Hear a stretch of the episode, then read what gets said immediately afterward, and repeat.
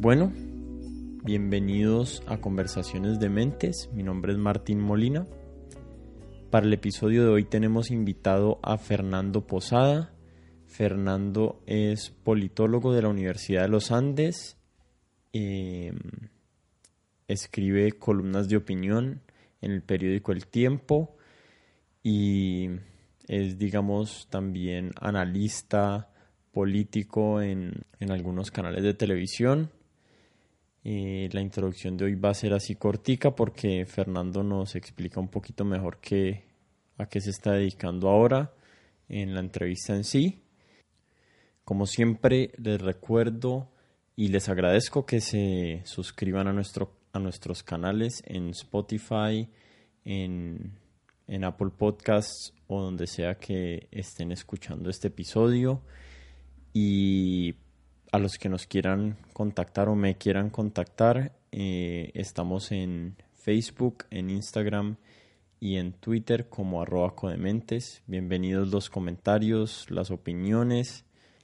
Para los que llegan nuevos al podcast en este episodio, los invito a escuchar las otras, las otras entrevistas y conversaciones que hemos tenido aquí de temas muy variados no, este es el primer podcast que hacemos de política o de temas políticos. Y bueno, sin darles más vueltas, les dejo mi conversación con Fernando Posada.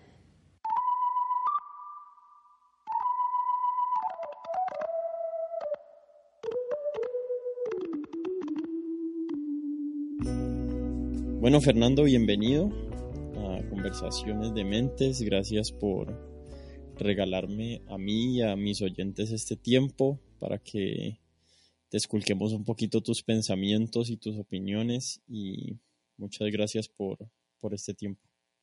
Hola Martín, eh, no, lo contrario, muchas gracias a mí, muchas gracias a usted por la invitación que me hace y de verdad me, me da gusto poder tener esta conversación, esta discusión y un saludo a la audiencia que, que nos acompaña. Ok. Eh, para los que no te conocen, eh, no sé si te gustaría tal vez hacer un resumen de, a qué te estás dedicando en este momento, cuál ha sido, digamos, tu, trayectoria, eh, en qué periódicos estás escribiendo y todo eso para que la gente sepa también dónde buscarte cuando termine la conversación. Bueno, em, yo soy Fernando Posada, yo soy politólogo de la Universidad de los Andes, tengo 27 años. Em, Trabajé casi cuatro años en radio, donde empecé mi carrera, y al mismo tiempo he publicado mis artículos de opinión como columnista en el espacio de blogs del tiempo, donde empecé a publicar, y también ahora escribo como columnista en el tiempo. Adicionalmente, pues em, intento participar de una manera relativamente activa en las redes sociales, porque de alguna manera es el idioma en el que se está hablando hoy y donde uno puede, digamos, eh, llegar a los lectores y en algo, digamos, aportar eh, al debate, digamos, cotidiano. Adicionalmente, eh, volví a ser estudiante. estoy a una semana de comenzar mis estudios de maestría en la Universidad de University College London, UCL, donde voy a hacer mi maestría en ciencia política, en estudios políticos de América Latina particularmente. Y ahora pues eh, estoy combinando tanto mi escritura, digamos, de temas de opinión política con el regreso a la academia. Básicamente en eso ando hoy en día. Ok. Eh, pues la, la, quería comentarle a los oyentes, a las personas que nos escuchan, que la razón por la que te invité es que yo no soy una persona que, que, está muy enterado o que digamos que el mundo político es, es el medio en el que más me muevo. A mí, o sea, me gusta mucho más leer, digamos, temas como ciencia y psicología, pero em, en, en, gran parte ha sido porque las voces que me encuentro muchas veces en como en la discusión política o los comentaristas, eh, como que no me resuena lo que dicen, no, me gusta específicamente la manera de razonar sus puntos de vista. Y cuando mi hermano, que te conoce, me, me recomendó que te leyera, me, me impresionó un montón. Me he estado leyendo todas tus columnas, eh, te he estado poniendo atención en Twitter y en todos lados. Y de alguna forma, cada vez que escucho una noticia por ahí, como que vos, vos te has vuelto como mi referente. Espérate, ¿qué, es lo que está pensando Fernando? Que él está más enterado y, y él me va a aclarar un poquito mis pensamientos. No sé, como que he sentido que, que tu forma de pensar los problemas políticos específicos, digamos, de Colombia, eh, me gusta mucho, me parece súper interesante, me parece pensada, me parece que tenés como una intención eh, de estar atento como a tus propios sesgos y no estar hablando todo el tiempo como desde, no sé, como con una, como con una agenda detrás de lo que estás comentando, sino que siento que tu análisis es como súper sincero. Pues realmente eso me parece muy elogioso y lo agradezco mucho porque pues, de alguna manera cuando uno está como estoy yo, digamos, todavía dando unos primeros pasos en un mundo profesional que es para toda la vida, mm. eh, particularmente en el campo que reúne el periodismo, el análisis, la opinión política, la investigación, pues realmente, primero comenzar no es fácil. Comenzar no es fácil y, y tiene uno que tener, digamos, algún tipo como de, primero de preocupación por los temas que tienen lugar en la, en la agenda del debate público. Primero preocupación y luego una ocupación que es uno sentarse a indagar un poquito mejor, a leer, a consultar, a leer también a otras personas que puedan estar escribiendo sobre esos temas, a conocer de pronto casos similares eh, que han tenido lugar en otros lugares del mundo o que han tenido lugar aquí en Colombia en épocas previas. Y luego viene la tarea más difícil que es a partir de esa preocupación y de esa ocupación, viene como una especie de, de construcción de un criterio, de construcción de un, eh, de una opinión y de una postura basándose en lo que uno ha podido previamente reunir y consultar. Y, básicamente eso es lo que yo intento poderle ofrecer a quienes eh, hoy en día me leen. Y es básicamente opinión política desde un joven que está empezando su carrera y que quiere hablarle pues no solamente a los jóvenes, sino en general a, al país, pero con un interés muy profundo en que la juventud colombiana se preocupe un poco más por los asuntos de la política. Finalmente lo que uno se da cuenta es que entre uno más va, digamos, eh, haciéndose mayor, se va preocupando más por la política, básicamente porque las decisiones de la arena política y pública tienen cada vez más incidencia sobre la gente. Voy a poner un ejemplo. Una persona a los 18 años casi que ve la política de una manera esencialmente ideológica, pero más, eh, digamos, eh, no, no, no, lo, no, digamos, no lo afecta de una manera tan directa. Pero entre uno se vuelve, entre uno, digamos, más mayor se vuelve, la política de alguna manera empieza a afectarlo de manera más directas.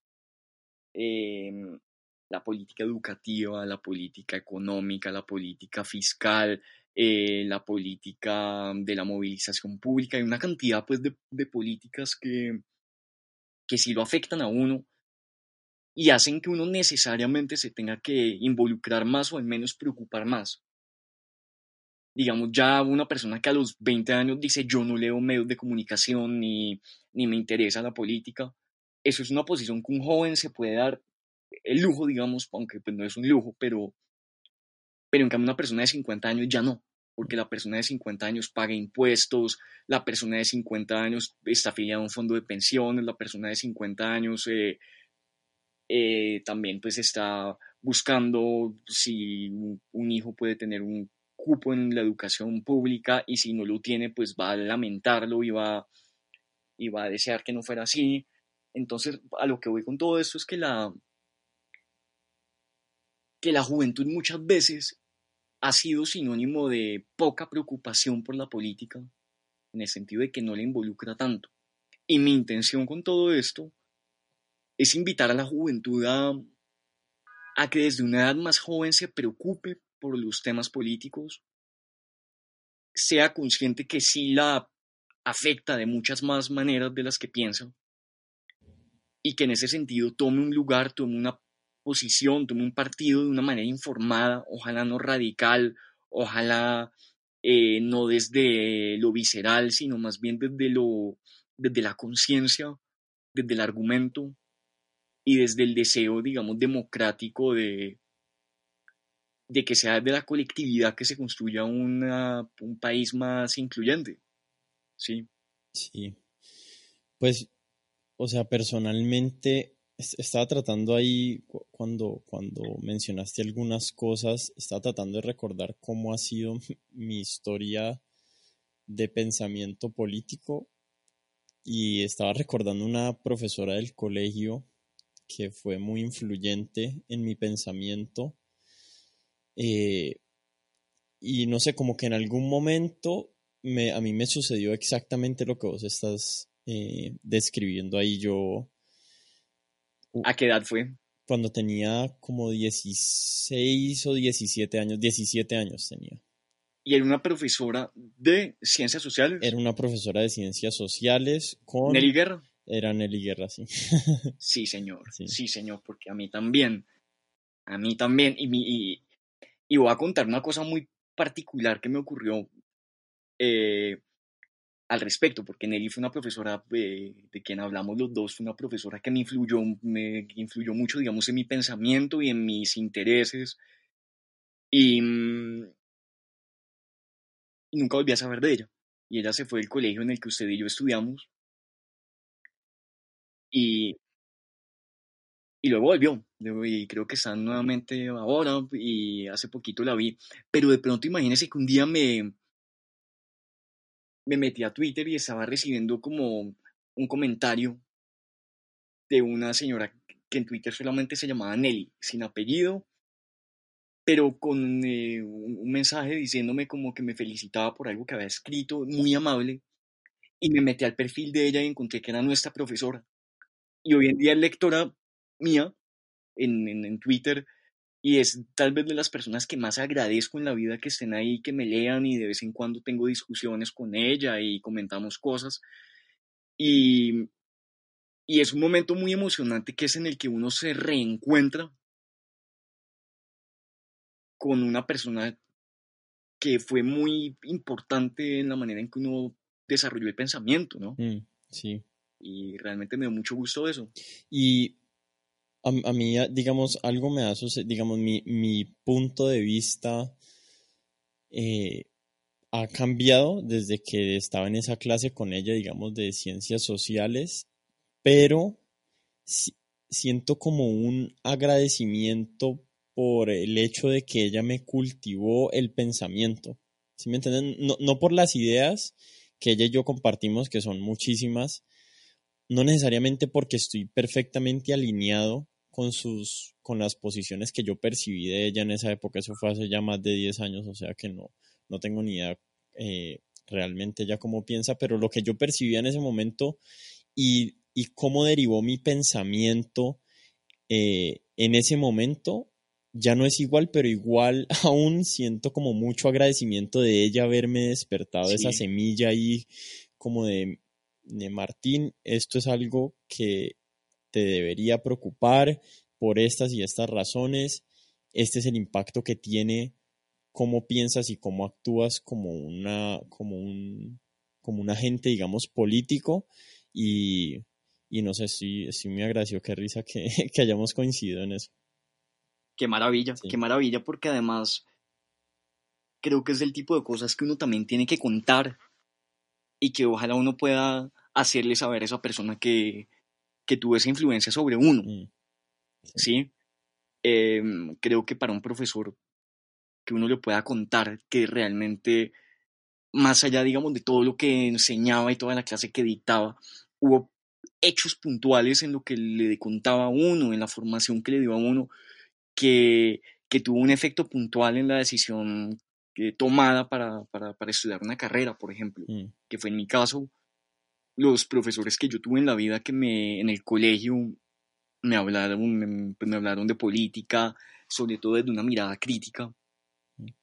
pues eh, realmente me ha alegrado mucho poderles contar en tiempo más reciente que pues que tuvieron una influencia sobre mí y que lo que hoy soy, eh, digamos lo que lo que he estudiado en gran parte se lo debo a ellos y a ese impulso que me dieron y es importante uno podérselo contar eh, a los profesores, yo creo. Qué bacano, sí. Sí, así es. Eh, Fernando, te iba ahí cuando te escuché, cuando estabas haciendo tu comentario anterior, antes de que habláramos de Nelly, escuché en una parte como una frase como, como formar una opinión, ¿no?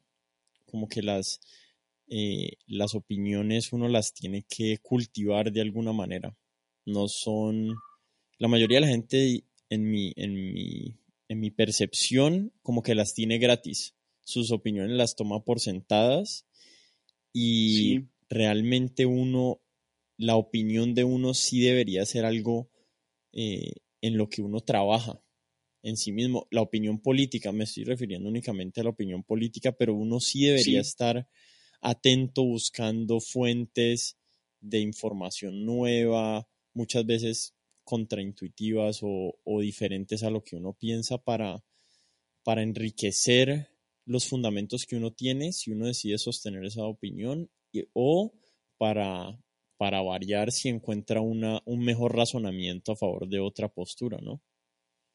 Pues es que no, me ha detenido quizás a pensarlo de esa manera, pero, pero, pero sí, en efecto, la posición que uno tiene sobre tantos temas en la vida, pues está primero que todo de alguna manera determinada por el entorno en el que uno crece, mm. el solo lugar en el que uno nació, la ciudad, em, digamos las oportunidades que ha tenido, el nivel educativo que ha tenido, eh, pues tanto la, la, posición socioeconómica de la familia en que una persona nace, tantos factores, casi que le van determinando la opinión que tiene que tener sobre muchísimos temas. Hasta el punto que uno llega a cierta edad en la vida y es un individuo que su entorno le ha condicionado y le ha determinado la mayoría de posiciones que, que debe asumir sobre temas pues supremamente diversos, de la familia, de la política, de la sociedad, de la economía. Em, y creo que uno tiene que tener la responsabilidad de indagar un poquito más, no solamente en el tema de, de pensar cómo el entorno lo condiciona a uno a pensar, sino a, preocuparse un poco más por algo de fondo y es, por ejemplo, si esas ideas que le ha inculcado a uno el, el entorno del que hace parte, si esas ideas son justas, mm. si han funcionado, si tienen opción de funcionar, si benefician a toda la sociedad de alguna manera equitativa, o si todo lo contrario uno está pensando en unos términos eh, injustos eh, que benefician más a unos sectores que a otros y preocuparse porque el pensamiento de uno de, de alguna manera sea más beneficioso para la colectividad y no para y no para el privilegio personal o para el privilegio de, de un tercero, no sé, pero, pero que sea más un pensamiento en torno al beneficio público más allá de, de, pensar de una manera más egoísta, mm. creo yo. Hay, hay un tema ahí que a mí me interesa mucho y está más relacionado, digamos, con la psicología social. Hay un, hay un psicólogo social que se llama Jonathan Haidt. Eh, les recomiendo ahí en la página donde, donde este podcast voy a poner eh, un link a un TED Talk de, de, este personaje porque es muy relevante este tema. Y digamos que él, él explica cómo uno las opiniones que tiene las deriva en muchos casos de una manera intuitiva y no racional. Y lo que uno termina haciendo es racionalizando la intuición preexistente que uno ya tenía. O sea, que, que uno funciona más, más como un abogado que como un filósofo moral. ¿Sí me entiendes? Creo que sí, sí, sí, sí. Y él dice, él, da, él da una sugerencia que, que es que uno debería tener eh, opiniones fuertes, suavemente sostenidas. La traducción no es perfecta en inglés, para los que entiendan inglés, es strong opinions, weakly held. ¿Sí me entendés? Entonces es como que, como que yo, yo tengo mi postura, pero si llega evidencia, eh, tengo que estar, o evidencia contraria a mi postura, tengo que estar abierto para poder recibirla. Si no, se me va, se me va a volver, eh, es como una cuestión más dogmática que realmente algo que yo he pensado y he, analizado. Claro, mire, hay un tema muy interesante. Bueno, primero hay una frase que curiosamente no sé de quién es, pero pues siempre se ha construido una idea muy heroica en torno a la convicción, a la convicción que es básicamente eh, la seguridad que una persona sostiene sobre lo que cree y lo poco eh, dispuesta que está a ceder en lo que piensa. Eso es heroico, de cierta manera. Y en torno a eso, pues toda la historia han existido esas figuras que básicamente con la idea de me hago matar por lo que yo creo y está, pero, pero realmente no, no puedo recordar quién lo dijo. Y salgo de aquí esta entrevista a buscar quién lo dijo porque, porque lo acabo de recordar. Y decía, y decía básicamente, yo no me haría matar nunca por, por una idea en la que yo creo, porque de pronto estoy equivocado. Y me parece que es una posición también muy interesante de poner en duda ese romanticismo con el que se ha visto la convicción ideológica, porque muchas veces lo que eso nos está convirtiendo es en fanáticos de una manera muy contraria al espíritu de la democracia y del debate. Y el debate básicamente es un intercambio de ideas donde mutuamente uno se está demostrando que hay falacias en la manera de pensar del otro. Pero cuando uno le exponen que la idea que uno sostiene y que la manera de pensar propia contiene algún tipo de falacia, pues uno no puede mantenerse como si nada en esa misma idea, sino que tiene también que de alguna manera intentar cuestionarla, transformarla, adaptarla a lo nuevo que ha visto, ¿sí? Porque de otra manera lo que uno ve es un fanático que se está quedando en lo mismo y, y pues eso no es demasiado democrático. ¿No sentís que para las figuras públicas y hasta políticas, especialmente políticas, eh, hay un fenómeno ahorita que el costo de admitir que uno estaba equivocado y cambiar de opinión es más alto que el de seguir en una postura equivocada. Yo no veo suficientes políticos diciendo, uy, yo pensaba esto acerca de este tema, pero eh, cambié mi opinión y ahorita lo veo de otra manera. Eso es cierto, eso es cierto y prueba eso es que nunca lo vemos. Y a pesar de que los políticos con tanta frecuencia como cualquier ser humano se equivocan, pero si hay una tendencia clarísima y muy, y muy preocupante a no ser capaces de reconocer el error en tantos políticos. Y eso sí es clarísimo. Y tiene mucho que ver también como la manera en que en que se ha romantizado como lo inamovible, es decir, yo aquí no me muevo de esta idea y así esta idea fracasa históricamente y esta idea conduzca a desigualdades, conduzca a horrores, aquí me quedo yo porque es la idea en la que he creído y no es, a ver, no es liberal ese pensamiento, no es científico, no es eh, democrático, ¿sí?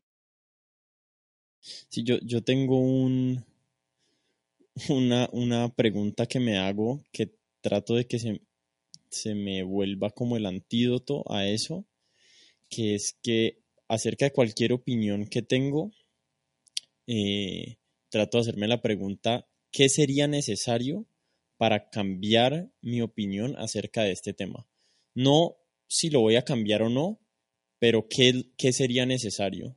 Y si me doy cuenta que no soy capaz de, de imaginarme qué tendría que suceder para cambiar de opinión, eh, es cuando esa, esa posición que tengo es más dogmática, porque si no hay evidencia en el mundo que me, haya, que me haga cambiar de idea de lo que tengo, significa que no estoy pensando bien las cosas, porque siempre existe la posibilidad de que aparezca evidencia en contra de lo que uno, de lo que uno sostiene. Ese es un muy buen ejercicio. No lo había pensado de esa manera, porque uno de pronto cuando eh, está pensando es en el término del debate cotidiano, uno lo que está pensando es, bueno, y eh, estoy exponiendo mis ideas bajo el riesgo de que alguien que piense de una manera más organizada, estructurada, con mayor conocimiento, me destruya mi argumento y pues estoy dispuesto a eso siempre.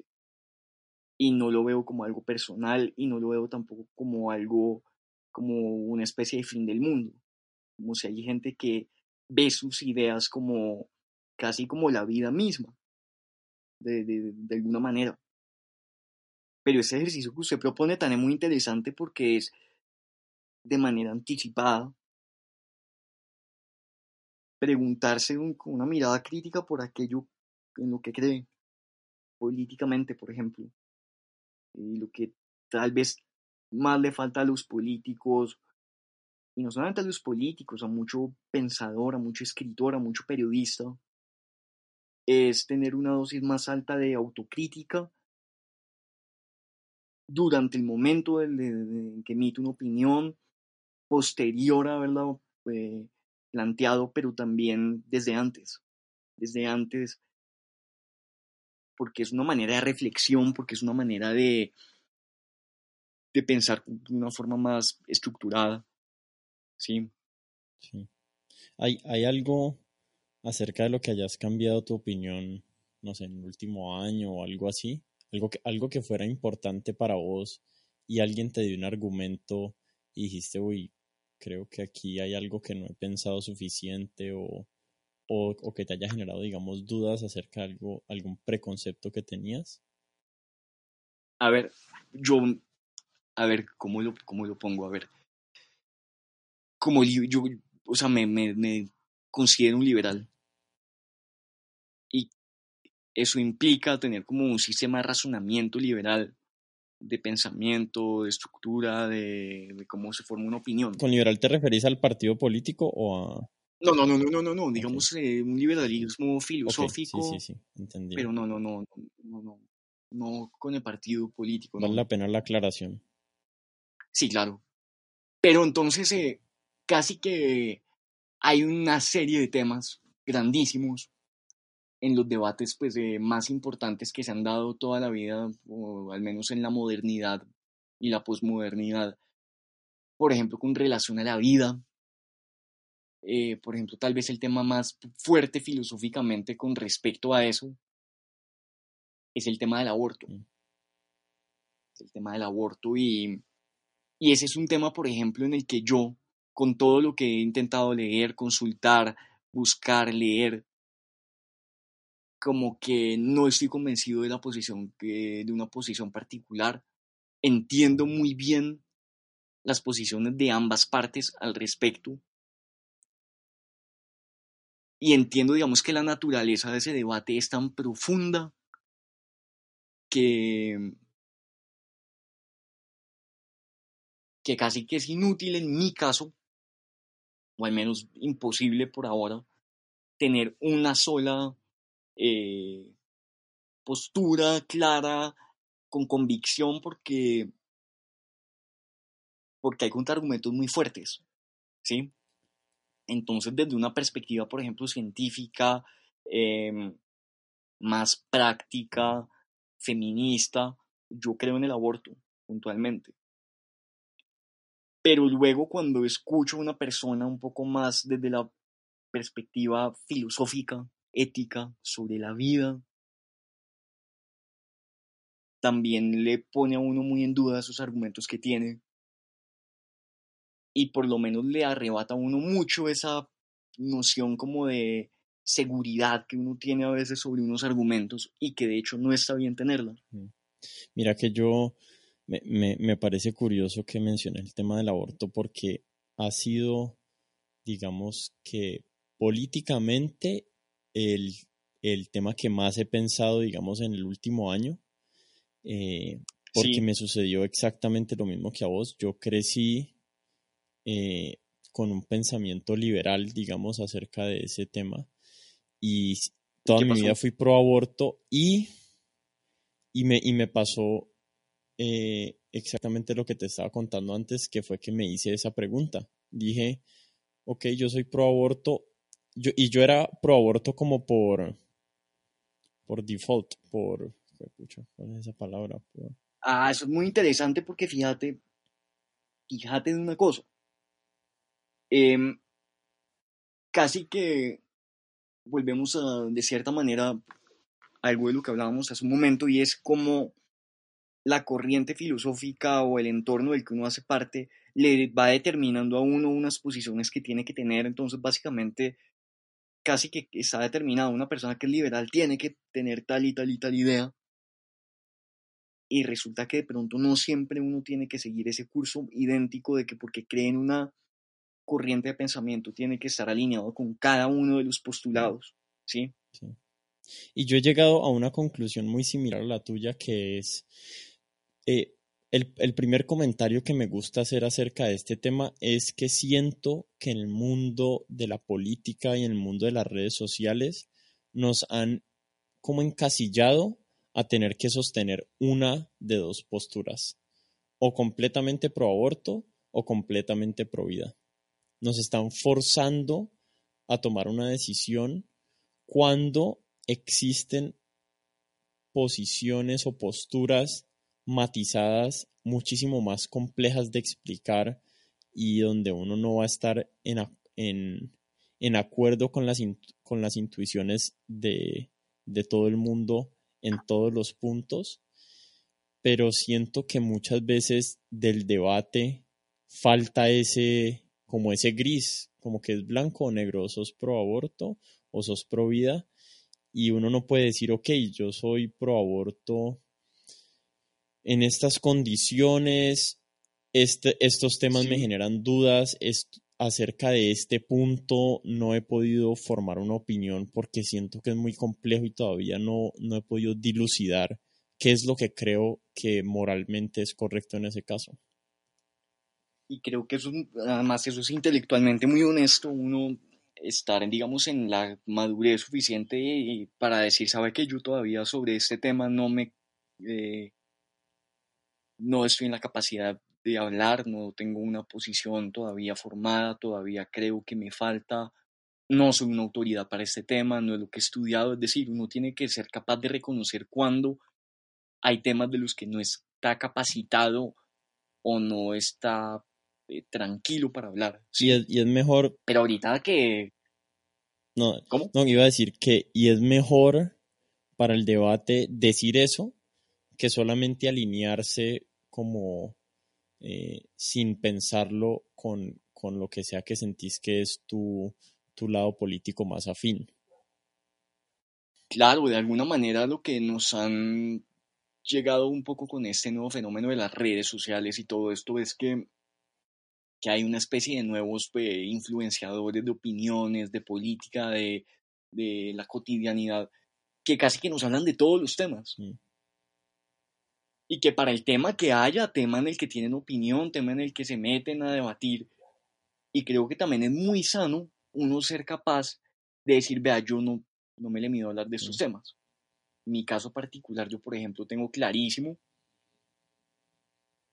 que así como en los temas políticos, disfruto discutir, creo que he tenido algo de formación al respecto y que la espero seguir teniendo, por ejemplo, en un debate de economía. Por más que uno quiera meterse a debatir, uno no tiene todavía la, no es el campo que uno domina. y por honestidad con el público y con el y en general con el debate, uno tiene que tener muy claro y tener mucha honestidad a la hora de decir, vea, yo no me meto a debatir, por ejemplo, de temas jurídicos o económicos o medicinales, por ejemplo. Hasta, hasta formar una opinión. O sea, si le dedicas dos años a estudiar eso, pues. Claro, porque, porque de cierta manera no son temas que yo haya dominado, más allá de opiniones muy eh, digamos, muy superficiales que uno pueda tener sobre todo en la vida, pero no son opiniones más profesionales, no son opiniones más fundamentadas y creo que, que está bien uno ser capaz de reconocer eso. Y ahorita que se hablaba de, de este tema de las redes sociales y de, de alguna manera de la mirada tan polarizada que desde los temas de discusión pública que se que tiene lugar en las redes sociales y también en la cotidianidad. Hay una, voy a pasar a otro tema de conversación que me recuerda mucho este tipo de discusión y es con la música.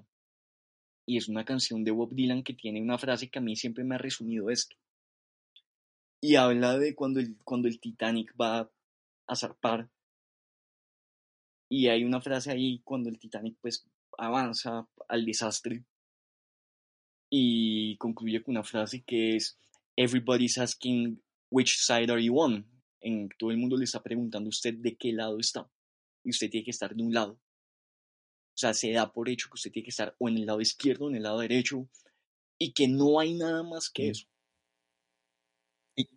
Y, si uno se pone a revisar ahorita la coyuntura política que nos restó eh, y que digamos, nos, quedó después de la elección presidencial fue una, una campaña presidencial pues, supremamente polarizada, donde los dos finalistas eran de dos extremos muy antagónicos y, mm, y había que estar de un lado del otro y quien no lo estuviera pues era merecedor de una cantidad de críticas como si no hubiera nada en la mitad de dos puntos tan separados y creo que esto nos está conduciendo, es una manera de pensar y de entender la política y la, la propia definición del Estado de una manera supremamente fragmentada y dividida en la que hay que estar de un lado del otro y solamente hay dos lados.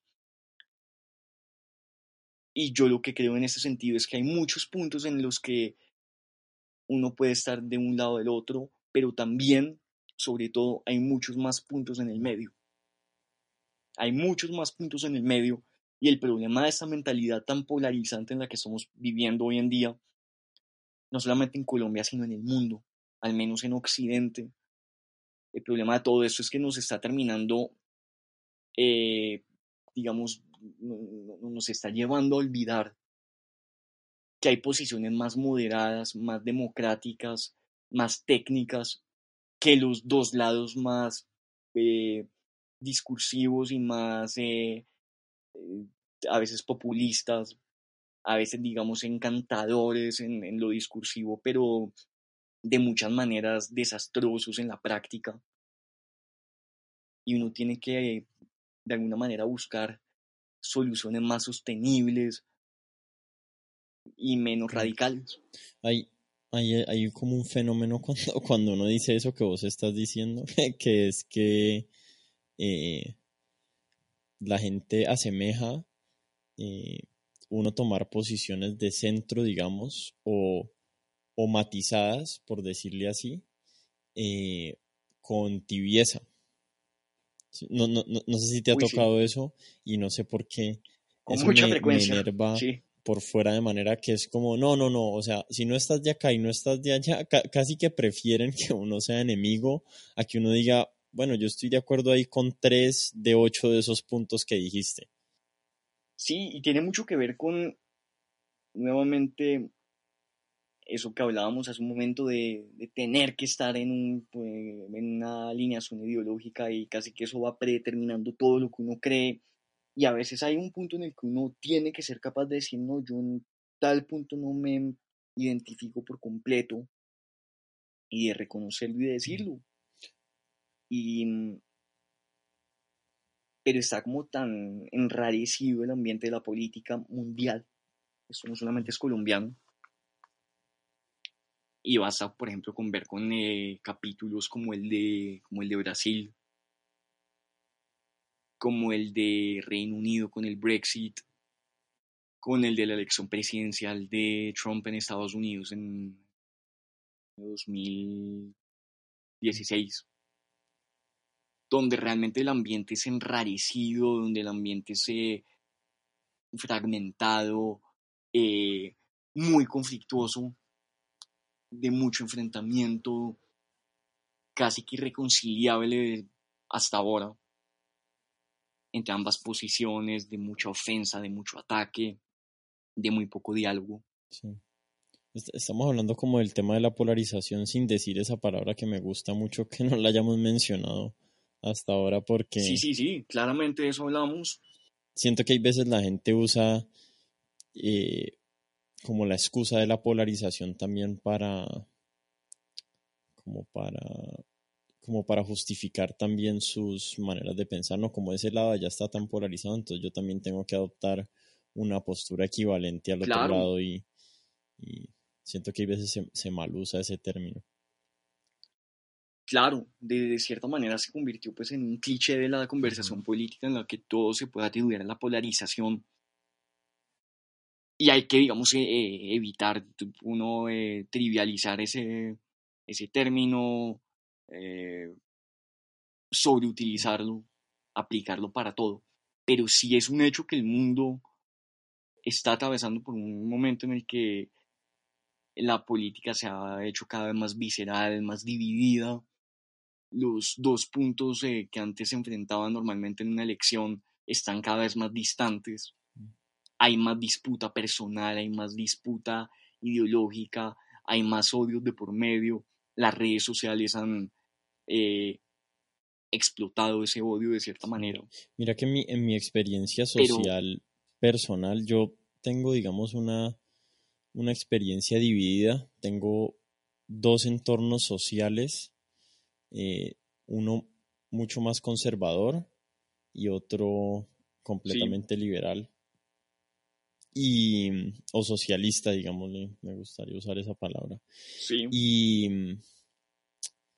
cada vez he notado más que, que las personas que se han vuelto como más excluyentes. Hace, poco estaba teniendo una conversación eh, en un grupo de personas eh, justo como un grupo de, de meditación y de yoga donde la tendencia, digamos, es más de izquierda. Y la conversación ahí yo la estaba escuchando y, y, como que lo que me resonaba debajo de esa conversación era como, no, yo no tendría amigos uribistas. Y me parecía rarísima esa, me parecía rarísimo que hubiera ese tono debajo de, de esa conversación porque específicamente ese pensamiento de decir, eh, no, yo no me mezclo con el otro lado, o yo no debatiría, no compartiría mesa, no comería pizza con el otro lado porque no compartimos la misma posición política, como demonizándolos, eh, me parece que es lo que más empuja esa narrativa de división y esa deshumanización de un lado hacia el otro y del otro lado hacia, hacia el otro. Claro, y, con una cosa gravísima que yo agregaría a lo anterior, y es que ambos lados, en un ambiente polarizado en política y de sociedad, parten del hecho de que son ellos quienes, quienes tienen la razón. Y le aseguro que así como usted planteaba eso, que mucha gente está pensando de yo no tendría un amigo, en ese caso uribista, hay también quienes sin ningún problema manifiestan lo contrario. Uy, yo no tendría un amigo que sea de la izquierda. Claro, totalmente me pasa. O sea, del otro lado, del otro lado me dicen, no, yo no hablaría con alguien que votó por Petro. Pues he tenido, digamos, la fortuna de que, de que, por un lado nunca me ha ocurrido, pero también muchos de mis buenos amigos en la vida, de mis eh, de las personas de, que me acompañan en la vida cotidiana tienen posturas muy diferentes a las mías. a veces más a la, derecha, a veces más a la izquierda. Y yo creo que todo lo contrario a rechazar eso es realmente enriquecedor tener, em, tener, digamos, el ejemplo de personas que estén cerca a uno y que puedan tener un pensamiento distinto.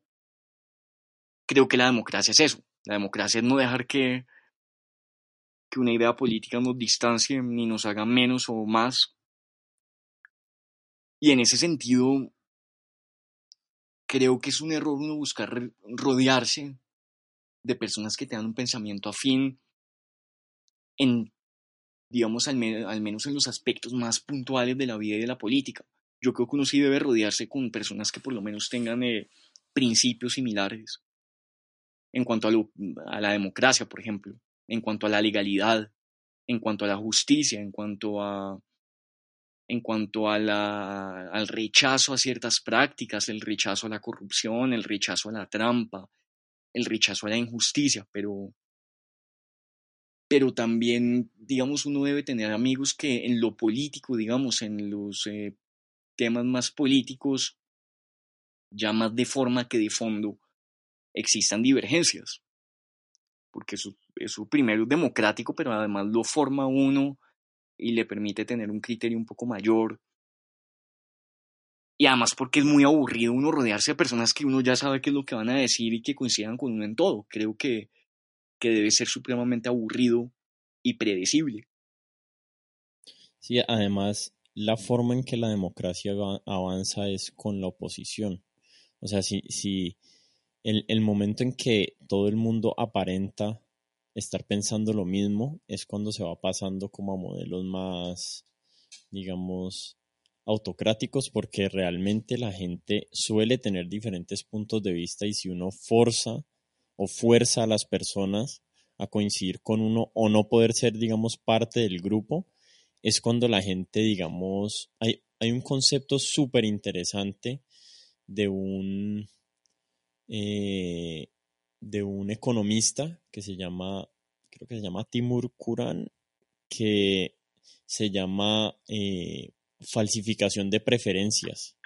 Y es en un ámbito económico en, el que él desarrolló la teoría, pero eh, se ve reflejada en el mundo político, que es cuando la presión social hace que las personas, con tal de conformarse o, o con tal de ser parte del grupo, públicamente sostienen unas posturas, pero privadamente tienen otras y como la urna, digamos, es privada, eh, entonces ahí es cuando se ve, digamos, esos, esos resultados de, de, encuestas que no tienen sentido, porque la gente cuando la encuesta, la encuesta a otra persona, pues dice, no, aquí quiero como guardar cara, entonces digo que esta es mi postura, pero después cuando voy a la urna, realmente sí reflejo lo que, lo que pienso realmente.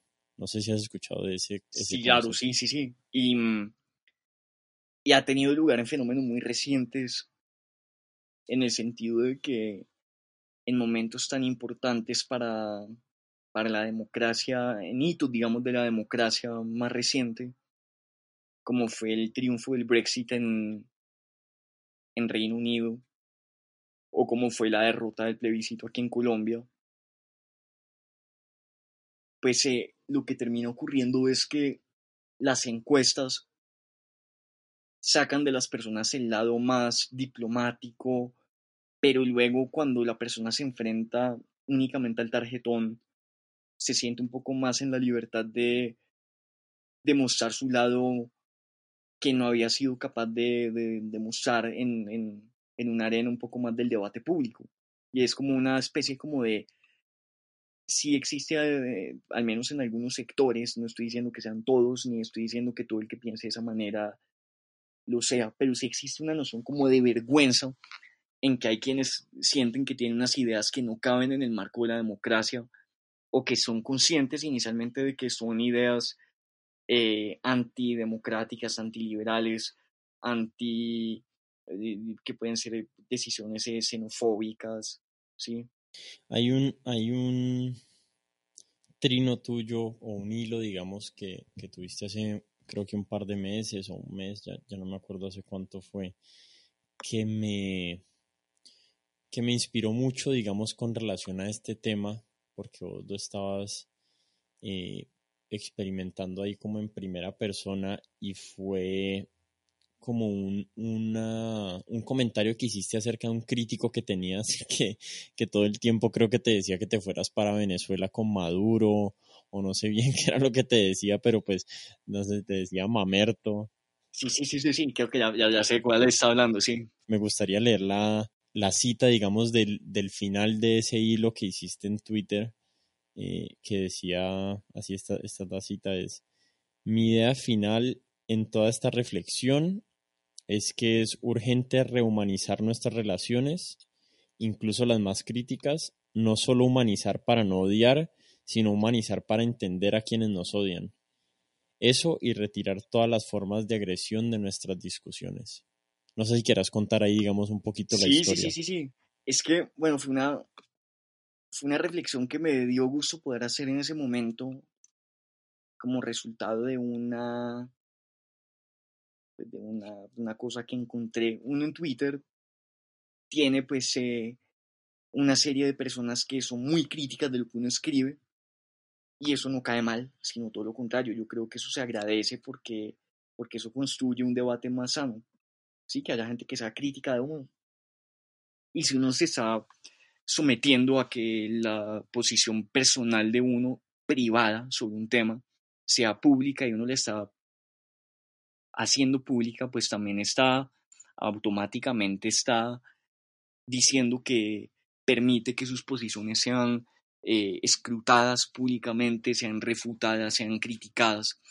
Pero también tienes un lado muy frecuente y es que pues que básicamente existan quienes se tomen esto de una manera más personal mm. y que como resultado ya no sea una, un intercambio de ideas, sino más bien un inter, uno intercambiando una idea y, recibiendo de, ciertas personas mensajes que ya son menos pues, de debate y de discusión y sí más de ofensa. Entonces uno pues eh, en mi caso, pues yo tenía varios, y tengo varios, eh, pues muchos lectores que, que de vez en cuando se toman la libertad de mentarle a uno la madre, de atacarlo a uno por toda clase de cosas, por lo que escribe, por em, a veces hasta por la apariencia física. Y eso a veces puede ser muy ofensivo. Yo intento tomármelo de una manera muy tranquila, pero pues hay ataques muy frecuentes, ¿sí? Sobre todo cuando uno se mete con temas delicados de política. Mm. Y curiosamente aparecía siempre un señor que yo en el hilo que escribí lo llamaba B. B. Y ver un señor que, que me escribía cada vez que, no sé, que yo contaba que me había ido bien en una cosa y que estaba feliz porque me iba a estudiar mi nueva maestría y que había logrado pasar y todo el mundo mandando mensajes muy positivos de felicitación. Y el señor B aparecía y le decía, uno sabe qué, ¿por qué no a estudiar algo mejor? Porque es que eso que usted estudió no le sirve para nada, porque usted es un mamerto. Y entonces luego uno escribe algo como, no, renuncia a mi trabajo porque voy a emprender un nuevo pues, camino profesional en otro campo. Y el señor B era el primero en responderle a uno, pues mejor porque no se va para Venezuela, comunista, mamerto, Además, nunca era una cosa invitando a la discusión, nunca era una cosa invitando a al debate. Era el famoso troll. Sí, típico. Entonces uno automáticamente como parte de esta generación y que conoce las dinámicas de las redes, asume que todo el que le manda ese tipo de mensajes es una cuenta automatizada, un robot, un troll, una persona que no tiene una vida, pues y que se mete a ofender. Y luego un tiempo después compartí una foto, digamos, más personal de mi familia, que a veces, por ejemplo, en Twitter compartí, y en este caso en una foto de mi abuela, grabando un podcast en el periódico El Tiempo. Mm. Y compartí la foto de mi abuela grabando el podcast. Y este tipo, a quien yo he llamado B, me responde en el trino que yo había escrito. Y me dice, ¿cómo así? Usted, si esa es su abuela, entonces, pues yo, yo la he visto, porque ella era la mamá de un compañero mío de colegio que era Posadita. Y Posadita era mi papá, pues es mi papá. Él se refería en eso a mi papá. Y resulta que este señor que había sido tan ofensivo y que sigue siendo tan ofensivo conmigo, fue compañero de infancia de mi papá y es un señor que tiene un trabajo, es un señor que tiene una familia, que es un padre, que tiene unos hijos, que tiene un entorno familiar, que va todos los días a trabajar, que mantiene su hogar, que tiene una esposa. Es decir, está muy lejos de ser lo que uno asume que es el troll ofensivo, que no tiene una vida y que está atacando a todo el mundo de manera anónima. Mm. Y fue un ejercicio muy interesante el de ponerle cara y ponerle una historia de vida y un contexto a una persona que lo odia a uno y que no pierde una oportunidad para atacarlo a uno. Porque no solamente está uno pidiendo que humanicen al atacado, sino en este sentido también me permití humanizar y ponerle una imagen, una cara, una personalidad eh, a una persona que me ha atacado y que intentar entender un poco mejor cómo es que una persona que intenta darle un buen ejemplo a sus hijos, ser un buen padre de familia, ser un ciudadano, un buen esposo, todo esto, y al mismo tiempo permitirse ser una persona que ataca, que ofende, que agrede en las redes sociales, una persona por el único hecho de pensar de una manera diferente. Y fue un ejercicio muy interesante el de sacar del anonimato a una persona que lo ataca a uno y permitirse sacar una, una reflexión a partir de eso y fue, fue, pues fue un ejercicio interesante que espero dedicarle un poquito más de palabras en una futura publicación, una futura columna, porque realmente creo que es un ejercicio que nos hace falta hoy en día. No solamente humanizar al contrincante cuando, cuando el contrincante es el atacado, la víctima, que uno pues tiene un poco de eso dentro del ADN, intentar ponerle cara a la víctima cuando sabe que alguien es agredido, pero también intentemos ponerle una cara a quien agrede e intentar entender qué conduce a una persona a tomar una acción de esas. Fernando, ¿y, y qué, cómo ha cambiado desde que te diste cuenta quién era este personaje tu, tu percepción de él? ¿O es la misma? ¿Seguís como, no sé, no sé si antes tu posición era medio apática, pero... pues pasó algo muy curioso porque entonces él me escribe en ese mensaje además público, me dice, ¿cómo así? Entonces usted es el hijo de Posadita, ¿sí? De mi amigo del colegio Posadita que no veo hace 40 años. Y yo dije, no, pues aquí sin duda este señor va a cambiar en su manera de ofenderme porque también me puso una cara a mí. Me puso una cara y me puso una identidad. Y ya no es un tipo por ahí que opina diferente, sino que es el hijo de una familia que eh, que él conoce, el hijo de un señor a quien él vio crecer en un, contexto y en una época diferente, y pues ya no está solamente atacando a un individuo por allá de quien desconoce todo, sino que está atacando a una persona que tiene una historia y una historia con la que él tiene algo en común.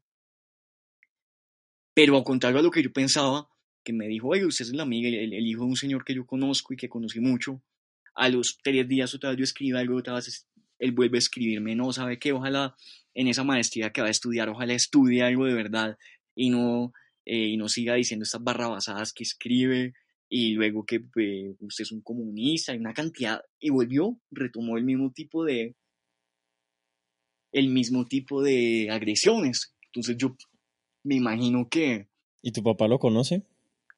Sí, pues, un, eh, pues en un caso de una persona que, que se habían conocido y que habían sido compañeros hace 40 años, pero pues que no son amigos ni nada, pero, pero para mí era el hecho de que tuviera una cara ya y que no fuera simplemente lo que uno asume que es un robot que está mandando mensajes, no, es una persona y es muy sano y es muy democrático uno sentarse a pensar quién es esa persona que lo está atacando a uno, ofendiendo e intentar preguntarse uno por qué, por qué lo está haciendo. Tal vez él no se tomó la misma tarea de preocuparse un poquito por entenderme a mí y la, el odio que me tenía, ¿sí? Y no, no, no, para, no para que digamos el nombre de él, pero vos, vos sabes el nombre de él o él tiene un... No, él tiene un nombre, claro que tiene un nombre y lo tiene el público y una foto y toda la cosa. Entonces, o sea que te, lo puedes encontrar en Cali, tal vez en una, en una heladería. Pues, pues sí pasa de vez en cuando que uno, por ejemplo, pues se encuentra con alguien eh, o en algún ambiente de debate y le dice, pues yo no estoy de acuerdo con lo que usted dice. Sí. Y si es, y, creo que uno es valioso recibir ese comentario, sobre todo cuando hay un intercambio de ideas. Mm. Pero a veces no es tan afortunada la manera en que, en que, en que se comenta eso. Sí, pues la gente le gusta, la gente tiene más, más, como para decirlo, más cojones, tiene más huevas por internet que en persona. Eh, Pero también hay ahorita un fenómeno, no sé si vio usted el video de mm, que hoy fue publicado de Daniel Coronel y de Félix de Bedú no, saliendo del estadio de Miami no, no lo vi. y los agarré y se enfrentan a ellos tres señores con unos celulares grabándolos, gritándoles que, que le entregaron el país a las FARC y que son unos comunistas en un estadio. Y eso lo graban en un celular. Hace como una semana fue con Martín Santos, el hijo del expresidente Santos, que también, eh, pues una señora lo, se lo encontró y lo empezó a gritar y grabándolo. Y es un poco también hace parte como de, de, de este contexto tan enrarecido del que hemos estado hablando un poco, y es como la noción de la democracia y del debate se reduce de un diálogo a un monólogo, y ya no soy yo discutiendo con esa persona que me encuentro, sino simplemente recitándole el mismo repertorio de las tres o cuatro, eh, los tres o cuatro pseudoargumentos que ya se recitan para todo. Mm. Porque eso de le entregaron el país a las FARC, pues ahí, o sea, que alguien me explique qué papel tuvieron en Daniel Coronel en la entrega del país a las FARC, que además no tuvo lugar nunca porque el país, todo lo contrario, volvió a estar en manos del, de un sector de derecha. Mm. Entonces, pues, no, no, no entiende uno cuál fue esa entrega. Pero es más como la repetidera de un monólogo por parte de una persona que está convencidísima de lo que está diciendo y que no tiene ningún tipo de intención de replantearse, de preguntarse, de cuestionarse por eso que piensa, sino que está completamente seguro de una noción de valentía, tiene una noción de, como de romanticismo sobre la convicción, se siente heroico por mantener esa convicción en lo que cree, por atacar al que piense distinto. Sí, y son, son como unos memes, como unas, como unas ideas súper simples, muy persuasivas, que, que como que invaden la mente de la persona y ya no son capaces de salir, digamos, de ese pensamiento. Y no sé, como que, como que se ha vuelto, las posiciones políticas se han vuelto más, más parecidos como al marketing o a los anuncios que a discusiones realmente complejas acerca de, temas complejos. O sea, el, el, tema de la desmovilización o de, bueno, no, del acuerdo de paz es un tema complejo para hablar. O sea, no es, no es. Yo, yo he estado tratando, yo siempre estuve a favor del proceso de paz, estoy a favor del proceso de paz y mi contexto, digamos, social ha estado a favor. Y yo lo que pero tengo amigos que no. Y, Sí. y siempre, no sé, como que antes caía como en una, no sé, como en una, en una idea de pensar, no, es que esta persona no lo ha pensado bien o no sé, no sé, no sé cuál era mi pensamiento acerca de eso, no sé cómo justificaba yo que mi amigo pensara que firmar ese acuerdo de paz y ahorita el proceso de paz era negativo para el país. Y lo que he estado tratando de hacer, otra vez mencionando a este psicólogo social que ha sido, es como mi referente cuando hablo de, de temas, digamos, de, de posiciones políticas conservadores versus liberales. Este personaje lo que explica es que hay, digamos, cinco valores morales que forman nuestra posición política. Esos ¿Cinco? Cinco. El primero es como el cuidado, o, digamos la, la afección o, estar preocupado por el daño de una persona. La igualdad es el segundo, la autoridad el tercero, eh, la sensación de grupo, de adentro o de fuera del grupo, eh, la cuarta y la pureza es la quinta. Y lo que, se lo que se dio cuenta él, o lo que se han dado cuenta, digamos, los psicólogos sociales, es que las personas conservadoras tienden a tener eh, alto en su escala, digamos, de valores morales, eh, el cuidado y la igualdad, pero también tienen altos los valores de la autoridad, de la pertenencia a un grupo y de la pureza. Sí. Y los liberales tienden a tener muy altos el del cuidado de las personas y el de la igualdad, pero no tienen tan altos el de la autoridad, el del, el del grupo y la pureza. Entonces yo he estado tratando como de entender, bueno, estas son, estas son personas que tienen intuiciones morales distintas a las mías. No sé si son superiores o inferiores, no, como que no puedo muy fácil deducir eso porque no, no estoy tan consciente lo que vos dijiste al principio, de dónde vienen mis intuiciones morales. Mis intuiciones morales no todas son racionales, vienen del contexto en el que crecí, qué me dijeron mis papás, cuáles fueron mis amigos en el colegio, eh, bueno, un montón de, de predisposiciones que tenemos ahí, quién sabe, hasta genéticas, no sé. Pero entonces, lo que yo veo es que cuando las personas conservadoras analizan un problema, eh, los que son honestos, ¿no? ¿no? Esta señora que le está gritando a Martín Santos que, que el papá es un HP o lo que sea, sino las personas realmente que sostienen honestamente posiciones, lo que, lo que está sucediendo ahí es que el filtro intuitivo de la moralidad de ellos es distinto al mío. Ellos tienen, ellos le están dando mucho más valor a ciertos aspectos, digamos, la justicia, si, si los pones a elegir entre la justicia y la igualdad, ellos prefieren la justicia. Pero con una, con una, a ver, con un deseo que es muy diferente a lo que la realidad nos puede ofrecer. Particularmente con todo ese asunto de, de la justicia que se sacrificaba en el acuerdo de paz, mm. que era muy, o sea, que es doloroso que en un Estado se sacrifique justicia para hacer la paz. Sí. Pero hay dos puntos que me gustaría a mí pensar y que siempre le he insistido a quienes, eh, con quienes discuto. El primero es que en cualquier lugar del mundo que se ha intentado hacer la paz de una manera negociada con un actor que no se ha podido derrotar, hay que sacrificar un poco de justicia y de inclusión política. Eso es básico y no, no conozco el primer acuerdo de paz en el mundo con un actor que no se, que no se haya podido derrotar y que no exija eso, digamos, una participación en política y unos beneficios jurídicos. Mm. ha sido siempre.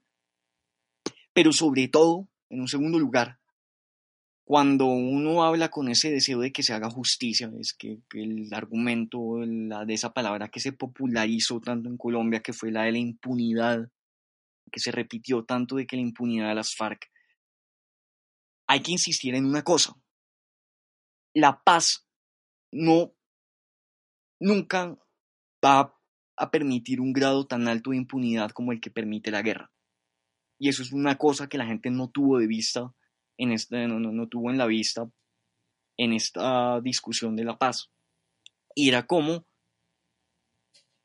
en este contexto, digamos, en el que se ha sacrificado tanta justicia como la que se ha sacrificado, que es un hecho, Hemos visto a las FARC, a sus jefes, responder todos por primera vez ante un tribunal de justicia en la historia de Colombia.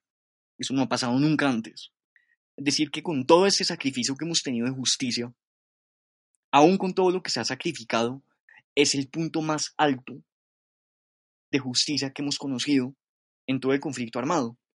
¿Por qué? Porque básicamente un jefe guerrillero en Colombia casi que nunca era capturado o era fugitivo y estaba en el combate, o era abatido en una operación militar. ¿O nunca? ¿Hay, algún jefe de, la, de las FARC que hayan capturado? Sí, a mí siempre sí, sí, por ejemplo, Simón Trinidad, y que fue extraditado a Estados Unidos, alias Karina, pero son realmente pocos los casos de altos mandos guerrilleros en las FARC. En el M-19, como era una guerrilla urbana, sí hubo muchos casos de capturas pero en el caso de las FARC, es el hecho de que la impunidad también es sujeto de la guerra. La impunidad no solamente en tiempos de paz, la impunidad también es en tiempos de guerra, por el sencillo hecho de que nunca un guerrillero de las FARC, un comandante de las FARC, había atendido una diligencia judicial en Colombia, como lo hace hoy en día Timochenko o como lo hacen hoy en día el resto de miembros del secretariado de las FARC que están atendiendo diligencias, que están participando en un proceso judicial, eh, que van a tener un juicio, que han tenido indagatorias.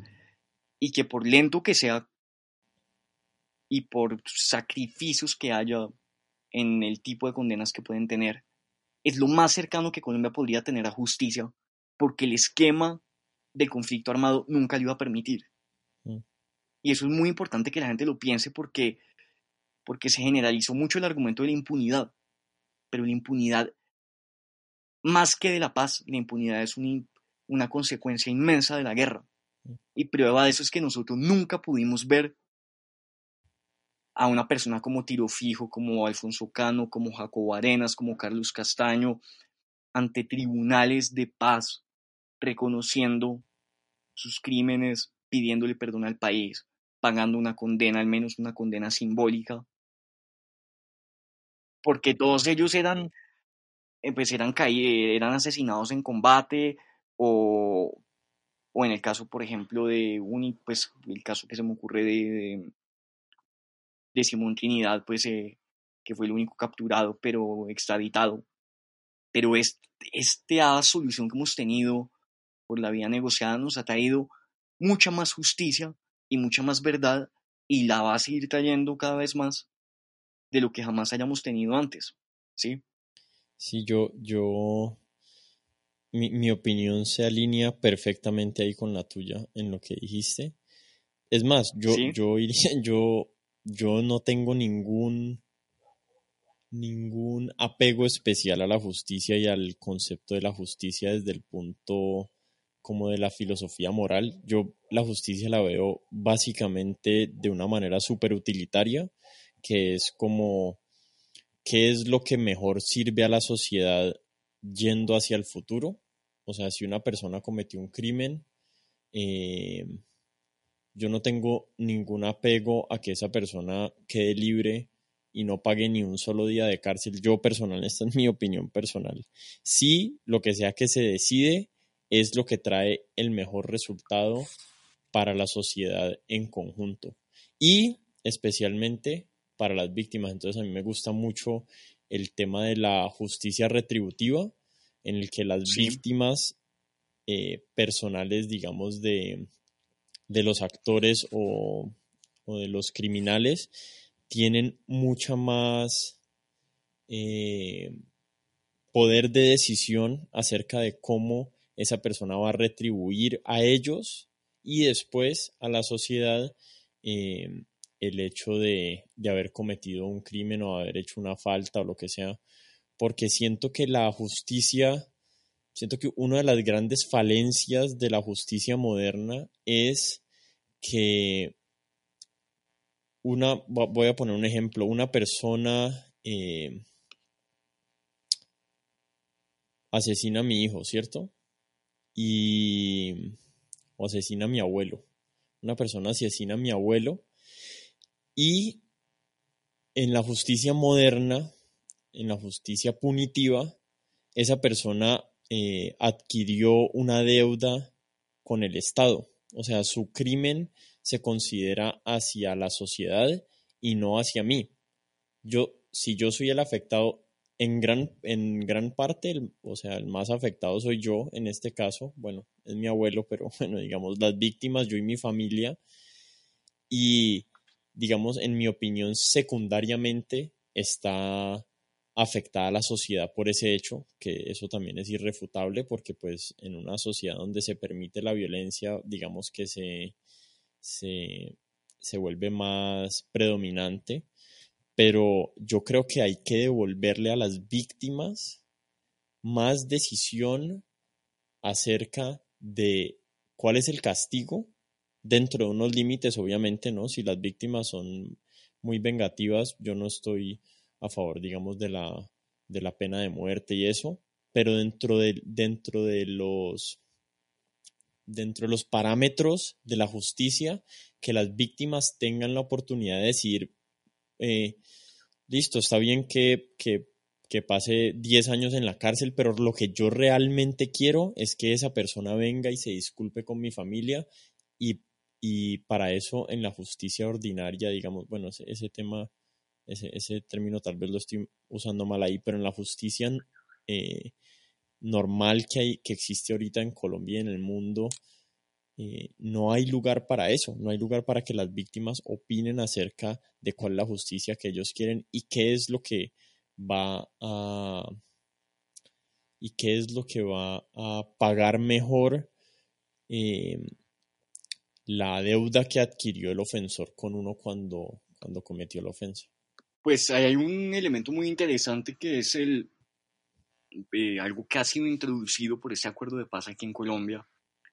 El acuerdo de paz en Colombia tiene un modelo de justicia innovador en el mundo entero, en el que básicamente, si usted se pone a pensar acuerdos de paz previos que hayan tenido lugar en, Colombia, en el mundo, el acuerdo de paz, por ejemplo, del M19, eh, los intentos de acuerdo de paz que tuvieron lugar con las FARC en la Uribe en Meta, en el Caguán, todos esos eran acuerdos de paz que partían de la base de una amnistía.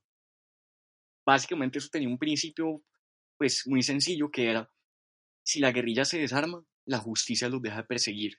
Era básicamente eso. Y no iban a tener una condena o tendrían una condena eh, corta. En el caso de justicia y paz fue una condena hasta de ocho años.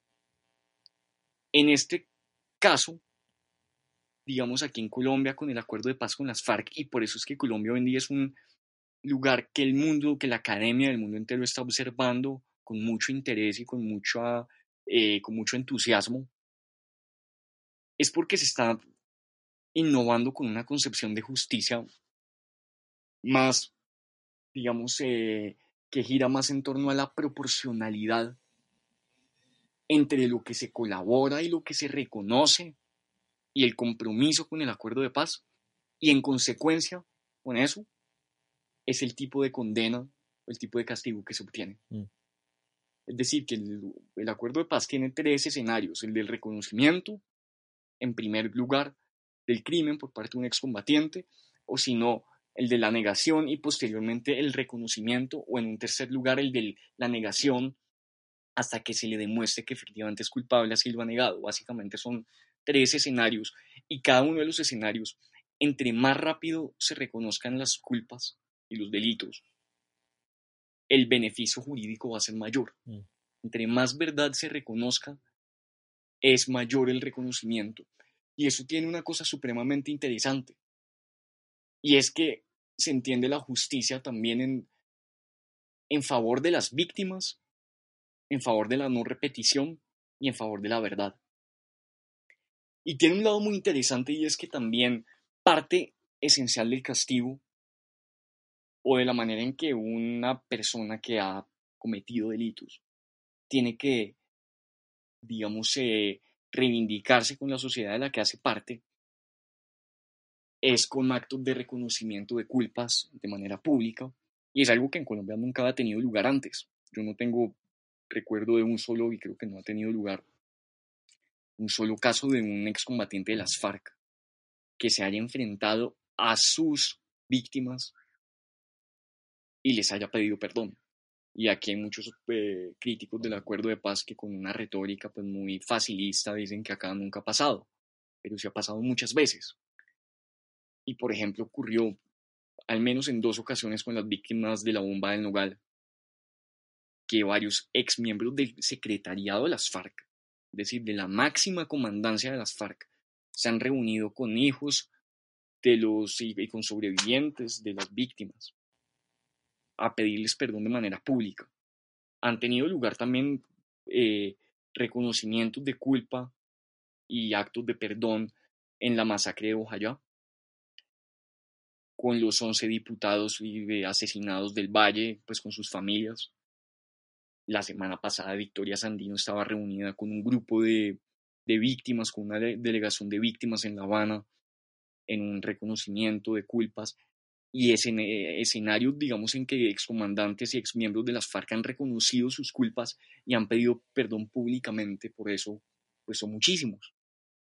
Y esto tiene como resultado un lado muy importante y es que las víctimas sientan que, que su dolor puede tener una, un desenlace Eh, que no hay una impunidad total sobre su caso, sino que por lo menos se ha conocido algo de verdad, que el victimario lo ha reconocido en un país donde históricamente se ha negado pues todo toda la atrocidad del crimen Y eso es muy importante y es ejemplar en el mundo. Lo que pasa es que hasta ahora está empezando. Y eso es una cosa que puede durar 10 años,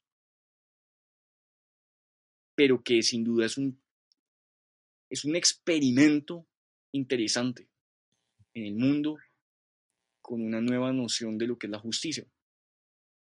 Sí, a mí me, me, gusta pensar o, me gusta usar de ejemplo cuando hablo de esto eh, la Primera y la Segunda Guerra Mundial.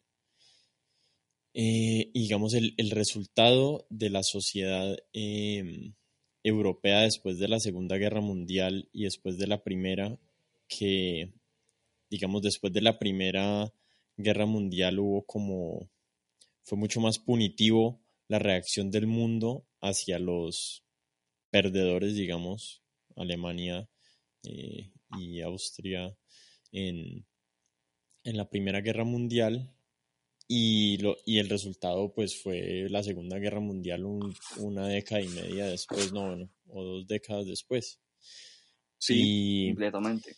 Y la cantidad de, o sea, la cantidad de personas que salieron eh, con impunidad, digamos, de esa guerra, tanto del lado de Rusia como de Alemania, como de lo que habrán hecho soldados americanos y franceses, ingleses, o sea, la cantidad de atrocidades que se vieron en esa guerra nunca las hemos visto en Colombia, o sea, es, guerras de 70 millones de personas muertas y, y esa sociedad europea, digamos, tomó la decisión en algún momento consciente o inconscientemente, no de olvidar lo que había sucedido, pero decir, bueno, de aquí queda nomás ir para adelante, porque, porque seguir achacándole los errores a las personas que los cometieron no iba a hacer que esa sociedad pudiera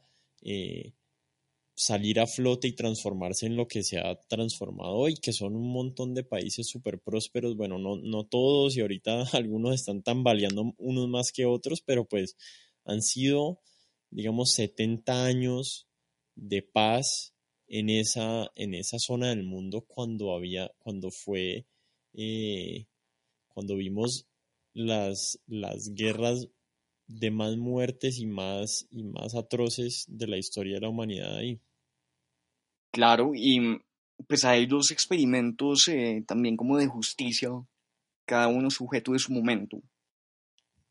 Primero que todo, pues ambas guerras mundiales tienen una consecuencia en términos jurídicos que es muy interesante de leer y es como en la mayoría de casos los procesados por la justicia eran eh, los de países perdedores de la guerra. Mm. ¿Sí? Y en consecuencia los países ganadores que también habían cometido pues, numerosos delitos y numerosos horrores, nunca tuvieron que pagar por eso y nunca tuvieron que darle explicaciones al mundo por lo ocurrido. Por ejemplo, eh, a ver, pues los juicios de Nuremberg, que son un, hito en la historia de la justicia transicional, quizás el primero de los ejemplos, quizás el primero sin duda de, los escenarios de justicia transicional en la historia del mundo, pues quienes realmente fueron condenados fueron los criminales de guerra nazi, que además habían cometido quizás el horror más grande de la humanidad, que fue el de el asesinato sistemático, la matanza sistemática y sistematizada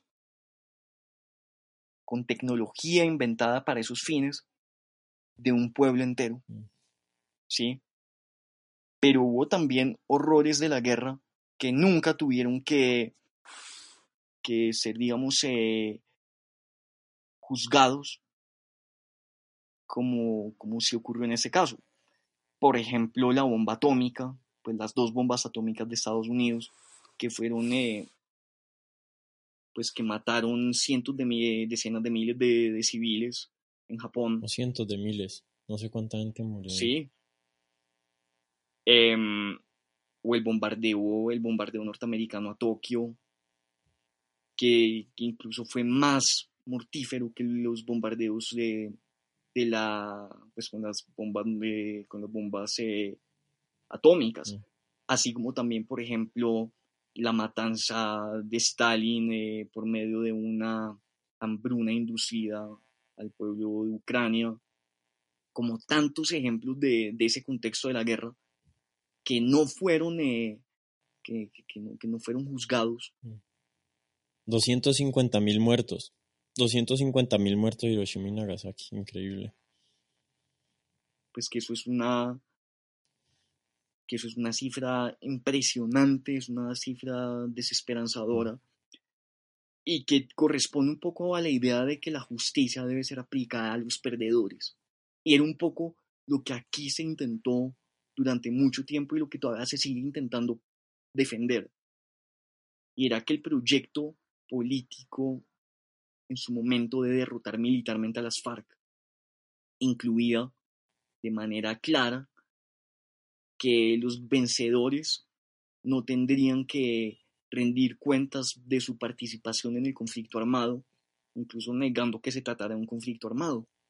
Y resulta que ese es un actor que también tiene muchísimas responsabilidades y muchísimas eh, explicaciones por dar con respecto a horrores que tuvieron lugar en el conflicto. Sí, sí estos temas son complejos y, y, están llenos de aristas, ¿no? Y por todos lados y, hay tantas variables que, uno tiene, que uno tiene que analizar y pensar cuando habla de ellos. Ah, no, uno podría hablar de eso por horas, claro. Fernando, estoy un poquito consciente de tu tiempo porque quedamos que íbamos a hablar eh, una horita y cuarto y ya llevamos un poquito más de, vamos, casi dos horas. El tiempo vuela como no habla, sí, sí, sí. No, pues muchas gracias. No, muchísimas gracias a vos por venir aquí, por conversar. No sé si cerré un poquito abrupto el tema, pero, pero me parecía como una buena nota para terminar ahí, que a la gente le quede sonando. Eh, o sea, cómo decidimos y dónde decidimos atribuir culpa eh, y cómo nuestros sesgos y nuestras intuiciones, que no son de ninguna manera objetivas, nos hacen tener más compasión por algunos actores y menos por otros en, en un conflicto armado o en una guerra cuando, cuando realmente es muy difícil dilucidar especialmente en, conflictos tan, tan antiguos como, como el colombiano, eh, un culpable, un, un, bueno o un malo, o sea, me, parece ilógico tratar de, de, dibujar estos conflictos así como si fueran unas caricaturas de Tommy Jerry.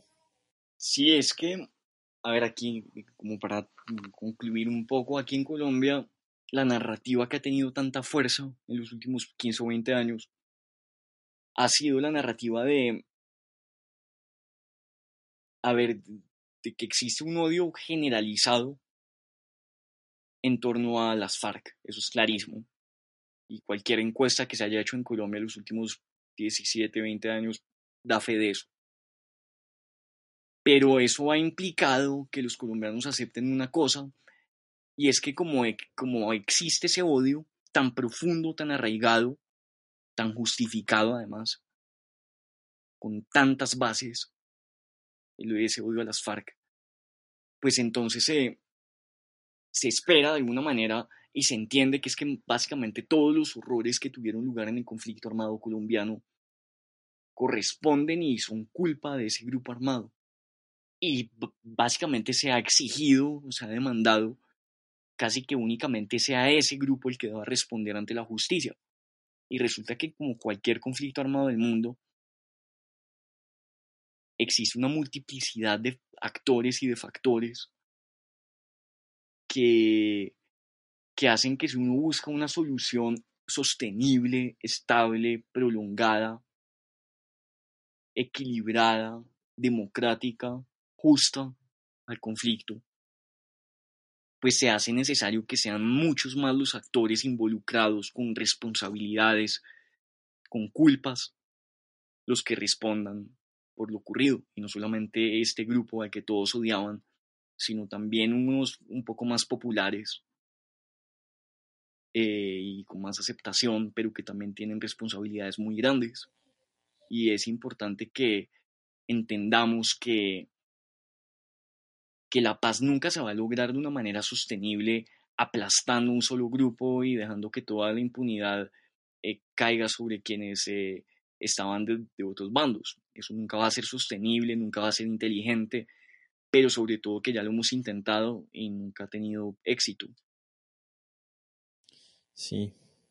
Bueno, pues yo soy, en este momento estoy como en una nota optimista con relación al, al proceso de paz, así, así pues hayamos visto, digamos, ese tema de, de Márquez y de, y de Santrich retirándose, digamos, del, del acuerdo y rearmándose y todo eso, yo tengo de alguna forma eh, inculcado en, en, mi pensamiento y en mi corazón, en mi corazón el, el optimismo de que, de que el acuerdo que se firmó es suficientemente sólido para como para superar estas, estas pruebas que inevitablemente iban a ser eh, no sé, iban a llegar en algún momento y, y no sé, tengo la esperanza puesta en que encontremos en Colombia, ojalá encontremos en Colombia líderes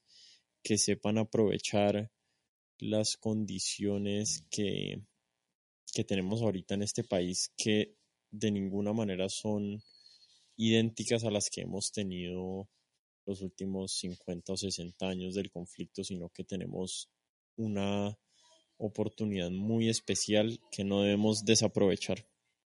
Así es. eh, y yo creo que hechos muy recientes, como todo el episodio Santrich y el posterior rearmamiento de un pequeño sector de las antiguas FARC liderados por Iván Márquez y por eh, un grupo de ex miembros de las FARC, así como por ejemplo también eh, eh, la demora en, la, digamos, en la implementación de la JEP.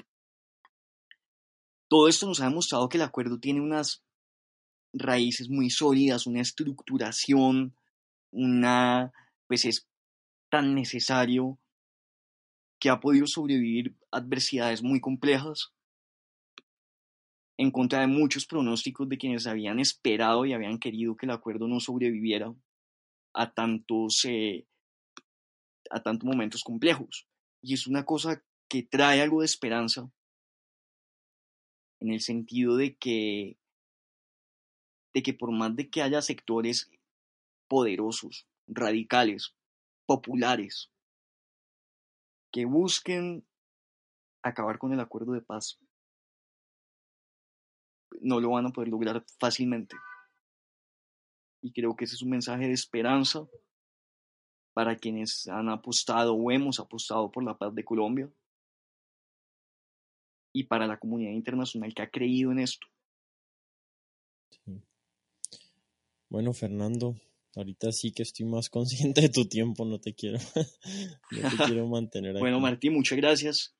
Eh, mil gracias a vos por, por darme, digamos, de tu, de tu área de experticia que no es la mía y enseñarme varias cosas que me han, que me han puesto a pensar en esta conversación. Ojalá sea así también para las personas que nos, que nos escuchan. Eh, como para terminar, me gustaría que des ahí tus datos, dónde pueden encontrar tus columnas y dónde pueden eh, escucharte o leerte en Twitter, en Ah, Instagram. Eh, bueno, en Twitter, en Twitter me llamo arroba Fernando Posada, guion bajo. O sea, lo que uno llama raya al piso o raya abajo. En, eh, pues si escriben Fernando Posada y les aparezco. En Instagram me llamo F Posada Periodista. Y ahí también comparto desde hace poco unos videos como con análisis político, correspondiendo, digamos, al- digamos a, la, a la cotidianidad. En Facebook me pueden encontrar como Fernando Posada Periodista. Yo publico una columna de opinión quincenalmente en el periódico El Tiempo. punto com. Ahí lo pueden leer en eltiempo.com. y, y ocasionalmente también pues participo en debates cuando digamos son temas en los que en los que creo que puedo aportar algo y ahí estoy y también en, en, las redes sociales intento poder dar debates intento poder responder cuando son contraargumentos eh, con sentido y sin ofensa y ahí estoy siempre pendiente para poder hacer parte del debate. De modo que pendiente de, de los nuevos lectores, de la audiencia y espero que, que, lo que aquí hemos discutido pueda ser del gusto de, quienes acompañen el podcast y aprovecho además para felicitar este proyecto, esta iniciativa valiosa de que construyamos discusiones, diálogos de una manera independiente, con iniciativa, con voluntad, eso me parece muy positivo. Mm. Y, le quiero recomendar a la gente dos, de tus artículos que me han gustado mucho. Eh, el, de tu, el de tu abuela, que no me acuerdo cómo se llama, y hay uno que se llama Rescatar el Estado laico, que es un tema que no hablamos hoy, pero también me gustó mucho. Entonces, recomendados esos dos artículos. Ah, muchas gracias. Sí, sí, sí, el, el, el, el, más reciente que publiqué la semana pasada, que es homenaje a una abuela, que es el que usted comenta, que es una reflexión a partir de, mi abuela, pues que, que, murió hace unos pocos días y que escribí como recordando de, a ella, recordándola a ella, pero también recordando los tiempos en los que ella nació, el país en el que ella nació, las ideas que nos intentó eh, inculcar, ella fue una persona que me habló por primera vez de política, fue la primera persona que me que yo vi hablar de política de una manera crítica, no convencional, y tuvo muchísima influencia en mi vida, y es una columna que escribí para ella, así que ojalá puedan leerla, sí. Sí, bueno, Fernando, mil gracias. Bueno, Martín, Martín, a usted y a toda la audiencia, muchas gracias, y hasta una próxima oportunidad. Bueno, ese fue el podcast con Fernando, muy interesante, muy agradecido con él por, por concederme ese tiempo que tuvimos ahí para conversar. Les recuerdo suscribirse en Apple Podcast, en Spotify o compartir en las redes sociales con sus amigos esta entrevista a los que les interese. También los invito a escuchar los otros episodios y espero encontrarlos aquí la próxima vez.